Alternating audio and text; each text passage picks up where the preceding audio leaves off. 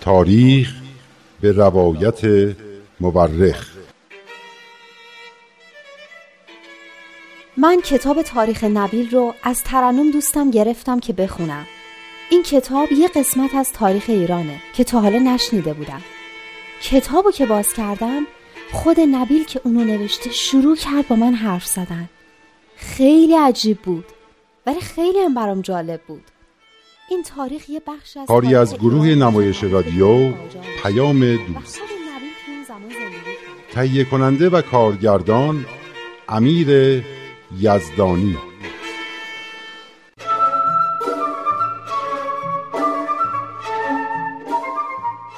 دیشب بحث سر این بود که آثار حضرت بهاءالله چقدر زیاد و تعالیمشون چقدر در بابیایی که توی بغداد بودن موثر بود.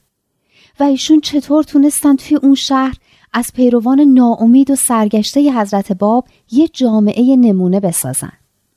داستان عجیب سید اسماعیل زبی هم بود. کسی که به حضرت بهاءالله ایمان داشت و وقتی به حضور حضرت بهاءالله رسید از ایشون خواست که به جای خوراکی های زمینی از خوراکی های آسمونی بهش بدن.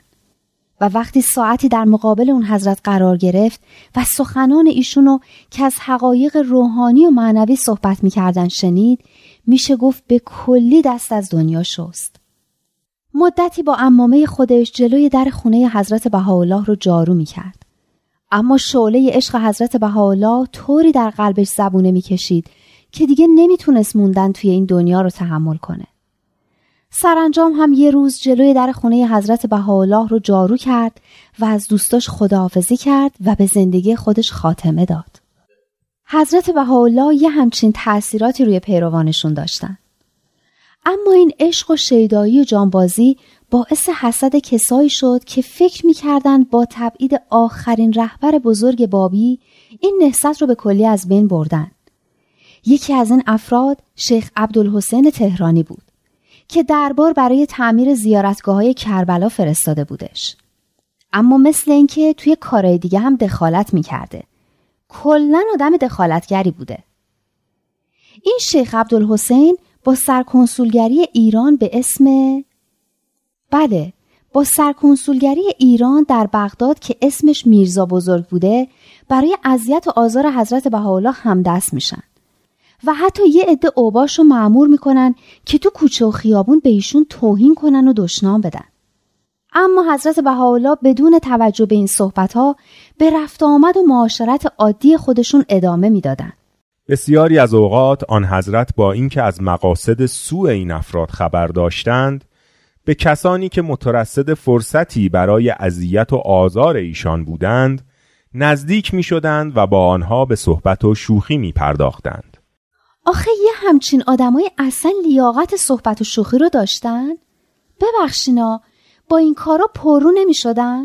برعکس همین ملایمت و مسالمت حضرت بهاءالله باعث می شد که این افراد مسترب و وحشت زده و از اجرای نقشه های ناپسند خود منصرف شوند.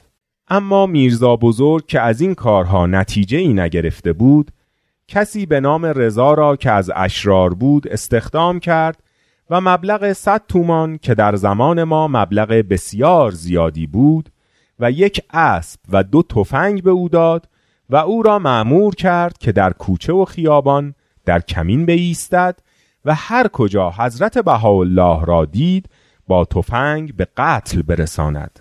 در ضمن به او قول داد که هیچ خطر و مجازاتی متوجه او نشود و مورد حمایت کامل قرار بگیرد. همین بلاهایی که هنوز که هنوزه توی ایران به سر بهایی میارن و اونا رو می‌کشن و قاتلا رو هم حتی اگه مردم گرفته باشن آزاد می‌کنن. بله متاسفانه. اما مطمئن هستم که به زودی دوره چنین کارهایی به سر خواهد آمد. این رضا که گفتین این کار قبول کرد؟ پول و اسب و اسلحه و این چیزا رو گرفت؟ بله و یک روز که شنید حضرت بهاءالله به حمام رفتند البته حمام عمومی آن روزها. به طرف حمام رفت و بدون اینکه کسی که همراه حضرت بهاءالله بود متوجه شود با اسلحه‌ای که زیر لباسش پنهان کرده بود وارد حمام شد و وارد غرفه ای شد که حضرت بهاءالله در آن بودند.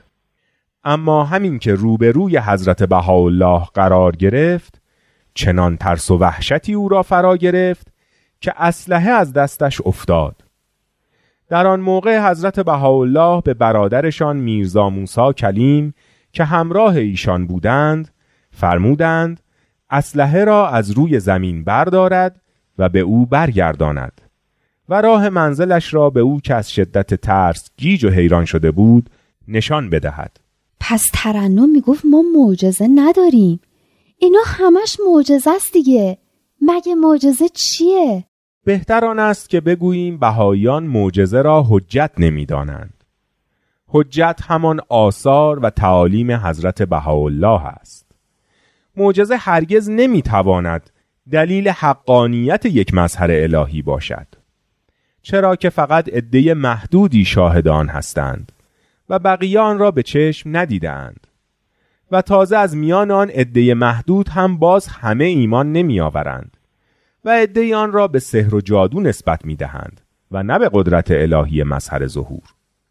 قدرت و عظمت حضرت بهاءالله بسیار بیش از آن بود که امثال شیخ عبدالحسین بتوانند حتی تصوری از آن داشته باشند اما حضرت بهاءالله هرگز نخواستند دیانت خود را با حوادث خارق العاده پیش ببرند یا به اثبات برسانند ای بابا یعنی شیخ عبدالحسین و همدستش میرزا بزرگ بعد از این اتفاقات بازم دست بر نداشتن؟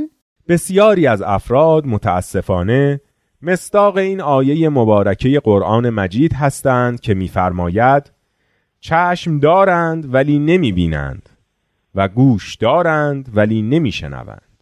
مثل این است که بر قلبهایشان مهری زده شده و حقیقت به آن راهی ندارد وقتی این نقشه های شیطانی بی نتیجه ماند شیخ عبدالحسین شروع کرد به نامنگاری به درباریان تهران و آنقدر از قدرت و نفوذ روزافزون حضرت بهاءالله برای آنها نوشت تا آنها را به وحشت و حراس انداخت.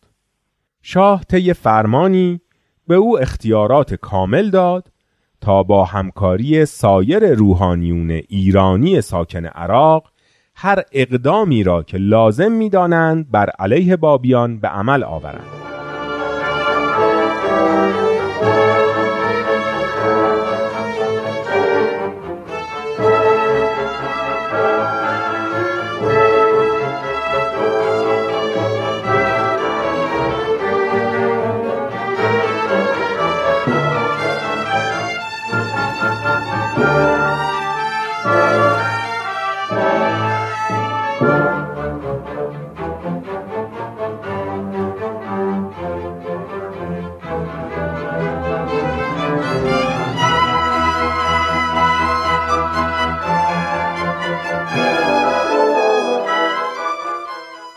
همین که شیخ عبدالحسین تهرانی این فرمان را دریافت کرد تمام علما را برای مشورت به منزل خود دعوت کرد و در آن جلسه به شدت بر علیه فعالیت های حضرت بهاءالله سخن گفت و آن حضرت را به تخریب شریعت اسلام متهم کرد و از آنان خواست که بر علیه بابیان حکم جهاد بدهند. یعنی همه بابیا رو بکشند از این همه آدم کشی این علما خسته نشده بودن؟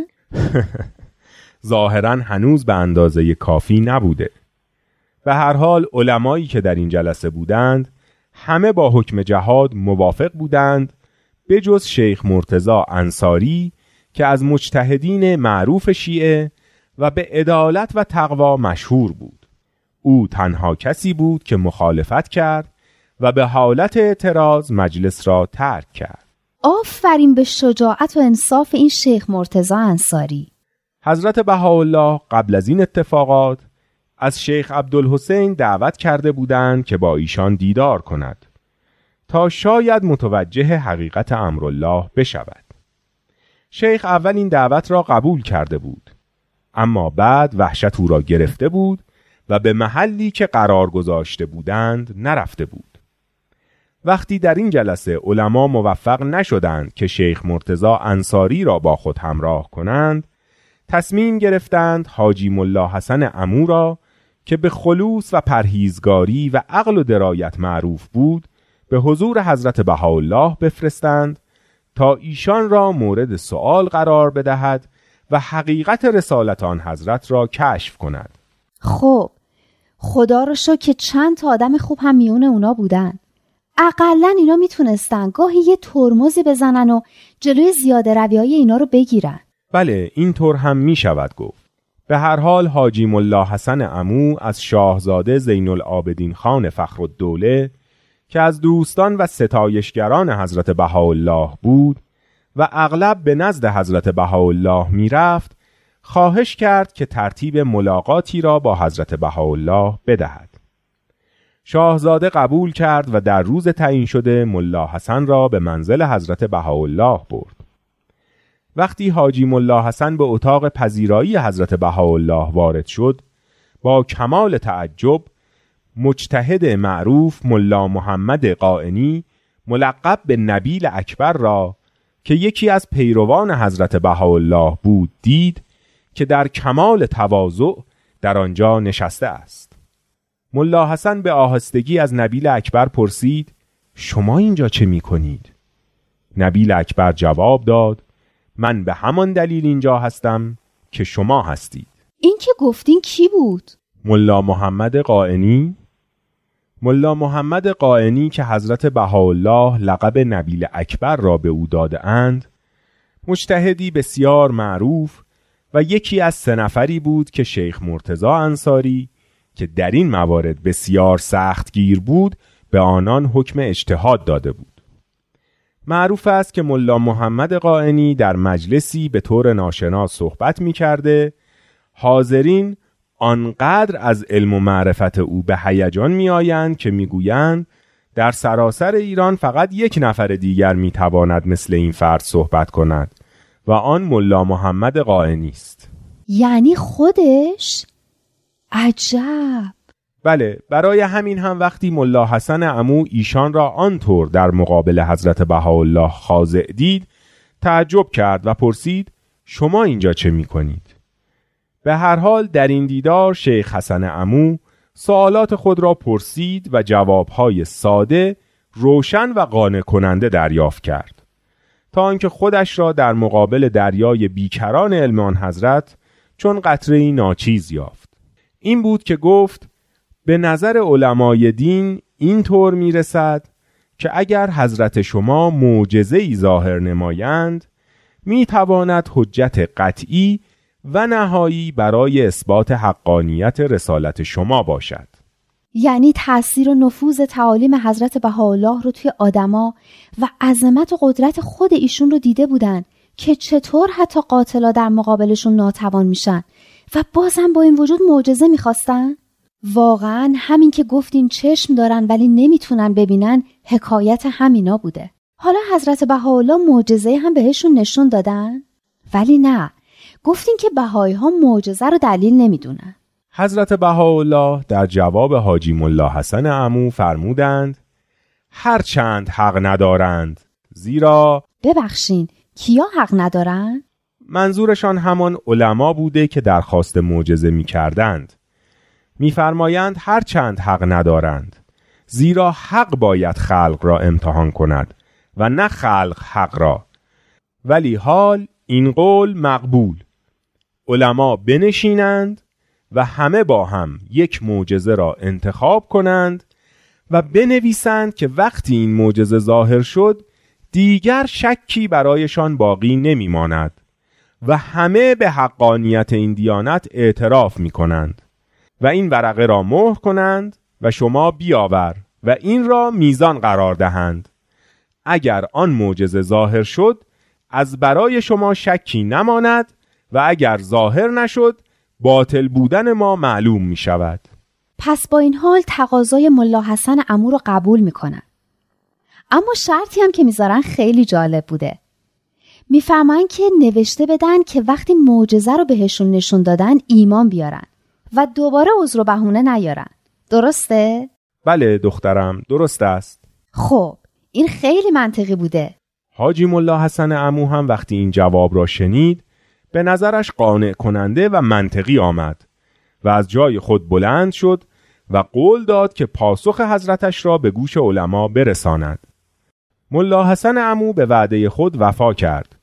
ولی علما هیچ کدام صلاح ندیدند که در این باره کاری بکنند و از ادامه دادن این بحث خودداری کردند چرا؟ روشن است می ترسیدند معجزه ای را که می‌خواهند حضرت بهاءالله ظاهر کنند و دیگر بهانه ای برای مخالفت برایشان باقی نماند خب اون وقت بهشون ثابت می‌شد که ایشون برحق هستند چرا دیگه بخوان مخالفت کنن؟ چرا ایمان نیارن؟ برای اینکه در حقیقت مشکل آنها برحق بودن یا نبودن حضرت بهاءالله نبود. آنها نمی‌خواستند کسی بیاید و پیروانشان را از آنها بگیرد. در حقیقت نگران این بودند که با انتشار افکار و تعالیم جدید حضرت بهاءالله مقاب و منصب و جایگاه اجتماعی چند صد ساله خود را از دست بدهند. یعنی نگران خودشون بودن. نه نگران دین و پیغمبر همین ماجرا به خوبی این قضیه را ثابت کرد اگر واقعا قصدشان پیدا کردن حقیقت بود از صحبت با حضرت بهاءالله و جستجوی حقیقت امر فرار نمی کردند. معجزه خواستن هم فقط بهانه بود. به هر حال ملا حسن امو که اوضاع را اینطور دید از طریق همان شاهزاده زین العابدین خان که ایشان را به دیدار حضرت بهاءالله برده بود پیغام داد که علما تصمیم گرفتند که دیگر موضوع را پیگیری نکنند.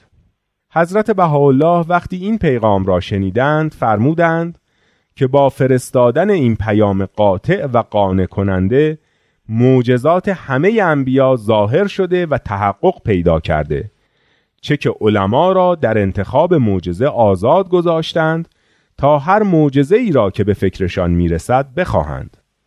اما ملا حسن امو آنقدر انصاف و صداقت داشت که این ماجرا را هر جا رفت برای همه تعریف کرد.